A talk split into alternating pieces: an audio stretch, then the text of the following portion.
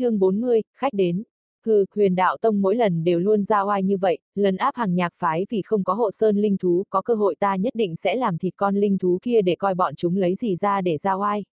Lại có một sư thúc ánh mắt chớp động nhìn chằm chằm con rết thấp giọng nói. Trưởng môn hừ lạnh một tiếng, một đạo tử sắc kiếm quang nháy mắt từ trên người bắn ra ở không trung chấn động, bỗng nhiên thành lớn cuối cùng hóa thành một con màu tím cự long quay quanh hàng nhạc phái ở trên không, đối với con rết gào lên một tiếng. Thiên túc ngô công lập tức ngừng lại, không dám tiến lên, lúc này từ trên con rết truyền đến một trận cười dài. Hoàng Long đạo hữu khẩu từ nhạc tiên kiếm này, trong truyền thuyết có chứa long hồn, hiện tại vừa thấy quả nhiên không giả, đạo hữu kỳ hạn 10 năm đã đến, lần này huyền đạo tông chúng ta nếu thắng, hàng nhạc phái các ngươi phải tuân theo lời hứa chẳng những phải trả lại cái pháp bảo mà năm đó từ tay huyền đạo tông. Mà còn phải muốn đưa ra hơn 100 thanh phi kiếm làm bồi lễ. Trưởng môn sắc mặt không đổi, nhìn không ra vui buồn, lạnh nhạt nói, Âu Dương đạo hữu, lần này huyền đạo tông nếu thắng, hứa hẹn ngày xưa tự nhiên cứ như thế mà làm, nếu là các ngươi thua, thì hãy giao ra phương pháp khống chế linh thú của huyền đạo tông đi cũng đừng nên luyến tiếc làm gì. Khi nói chuyện tử long chậm rãi tiêu tán, một lần nữa biến thành một thanh phi kiếm màu tím trở lại trong tay trưởng môn hoàng long chân nhân. Thiên túc ngô công lúc này mới lại bắt đầu chậm rãi đi trước sau khi bay trên hàng nhạc phái một vòng rồi chậm rãi hạ xuống, nội môn đệ tử đều không tự chủ được lui lại thật xa, khiến cho xuất hiện một mảnh đất trống. Các vị sư thúc đứng xem thấy vậy nhíu mày đều đối với đệ tử lườm một cái.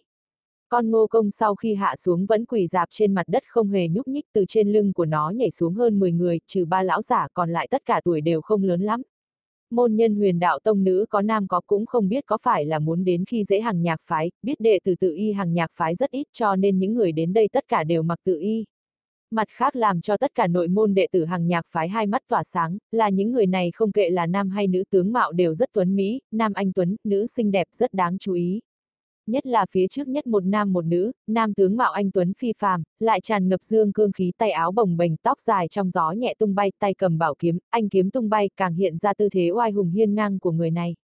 Lập tức liền đem mấy người nữ đệ tử trong nội môn đệ tử hoàn toàn mê hoặc,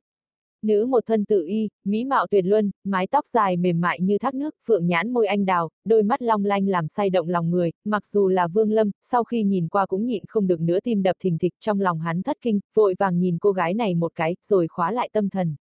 Mắt thấy môn hạ đệ tử cùng lộ ra vẻ mê luyến, trong đám trưởng bôi có kẻ nhìn không được đáy lòng tức giận, khẽ quát một tiếng.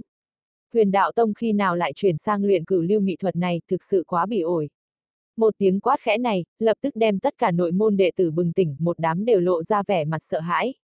Một trong ba tên lão giả ha ha cười, nói, vị này chính là đạo hư chân nhân đi, lão phu tần cổ lôi, ngươi cứ nhìn kỹ lại đi bọn họ không phải luyện cái trò mỹ thuật gì hết mà trời sinh ra đã có sức hấp dẫn như vậy, ta xem đệ tử hàng nhạc phái của các người, không có người nào có có linh căn nổi bật toàn là ngũ hành linh căn lẫn lộn với nhau, khó trách đạo hữu phải nhìn thấy cảnh như thế. Tất cả trưởng bối hàng nhạc phái, sắc mặt âm tình bất định, sau một hồi, trưởng môn Hoàng Long chân nhân thần sắc như thường, nói. Các vị đạo hữu huyền đạo tông trước tiên ở tệ phái nghỉ tạm ba ngày sau chính thức tiến hành trao đổi, các vị thấy thế nào? Âu Dương lão nhân gật đầu mỉm cười, nói. Được rồi, huyền đạo tông của chúng ta cùng với tệ phái có giao tình nhiều năm, lần trao đổi năm nay tuy chúng ta có lợi thế, nhưng không nên vì thế mà tổn thương hòa khí của hai bên. Trong số trưởng bối hàng nhạc phái đi ra một lão giả, trên mặt hắn nếp nhăn rất nhiều, thoạt nhìn có chút vô tình, hắn khẽ cười một tiếng, đối với Âu Dương lão giả nói. Âu Dương đạo hữu 20 năm không gặp còn nhớ tới đắc lão hữu chăng? Âu Dương lão nhân ha cười, nói. Vừa rồi đã nhìn thấy ngươi lão gia hỏa này, Tống đạo hữu lần này nói cái gì thì nói ta cũng muốn uống lại bình rượu ngươi ủ trước kia, lần trước ta không uống đủ, ngươi quá keo kiệt chỉ lấy ra có đúng một vò. Tống sư thúc cười nói, không phải ta keo kiệt mà là người Âu Dương lão đầu này uống lên rượu rất dọa người, bao nhiêu bình cũng không đủ. Hai người nói xong, huyền đạo tông hai người trưởng lão khác cũng tự tìm được người quen, dường như chi kỷ lâu năm mới gặp lại thoải mái tán gẫu với nhau. Nói toàn những chuyện mới lạ trong tu chân giới triệu quốc làm cho đệ tử hai bên đại khai nhãn giới. Ví như vô phong cốc vừa có một người một người đệ tử ra ngoài câu dẫn nữ đệ tử của trưởng môn phiêu miểu tông, đem bụng người ta biến thành lớn phiêu miểu tông trưởng môn đánh tới vô phong cốc đòi công đạo kết quả mang về một đứa con nít. Hai thiên đạo môn có đệ tử phản bội sư môn, bái nhập hợp hoan tông cùng với đệ tử bên trong tông môn nếm mùi ngon ngọt thấy một đám phản bội sư môn tức giận trưởng lão thiên đạo môn phát lệnh truy sát môn phái. Còn có thiên tài địa bảo gì đó xuất thế, rồi tới đại thọ của cao thủ kết đan kỳ thái thượng trưởng lão vô vi chân nhân của phiêu miểu tông các môn phái phải đến chúc thọ như thế nào. Vương Lâm nghe xong nửa ngày, dần dần đối với tu chân giới triệu quốc có một cái ấn tượng mơ hồ, đúng lúc này, hắn bỗng nhiên cảm giác có người chú ý mình, quay đầu nhìn lại thì nhìn thấy vĩ nữ tử xinh đẹp huyền đạo tông kia đang đối với hắn mỉm cười. Vương Lâm nhìn qua thoáng gật đầu thu hồi ánh mắt nội tâm âm thầm cảnh giác, hắn cũng không nhận ra chính mình còn có mị lực lớn như vậy có thể khiến cho người ta để ý. Liễu Mi là người nổi bật trong nội môn đệ tử huyền đạo tông. Đối với mỹ thuật trời sinh của mình rất có lòng tự tin, bình thường ở trong huyền đạo tông, những người cùng bối phận với nàng đều khó có thể chống lại mị lực của nàng, như mới vừa rồi người thanh niên này mới chỉ nhìn qua một cái, lại khôi phục được nét mặt ban đầu, chẳng qua đối phương mới chỉ là ngưng khí kỳ ba tầng mà thôi, chẳng có chút gì là đặc biệt bất phàm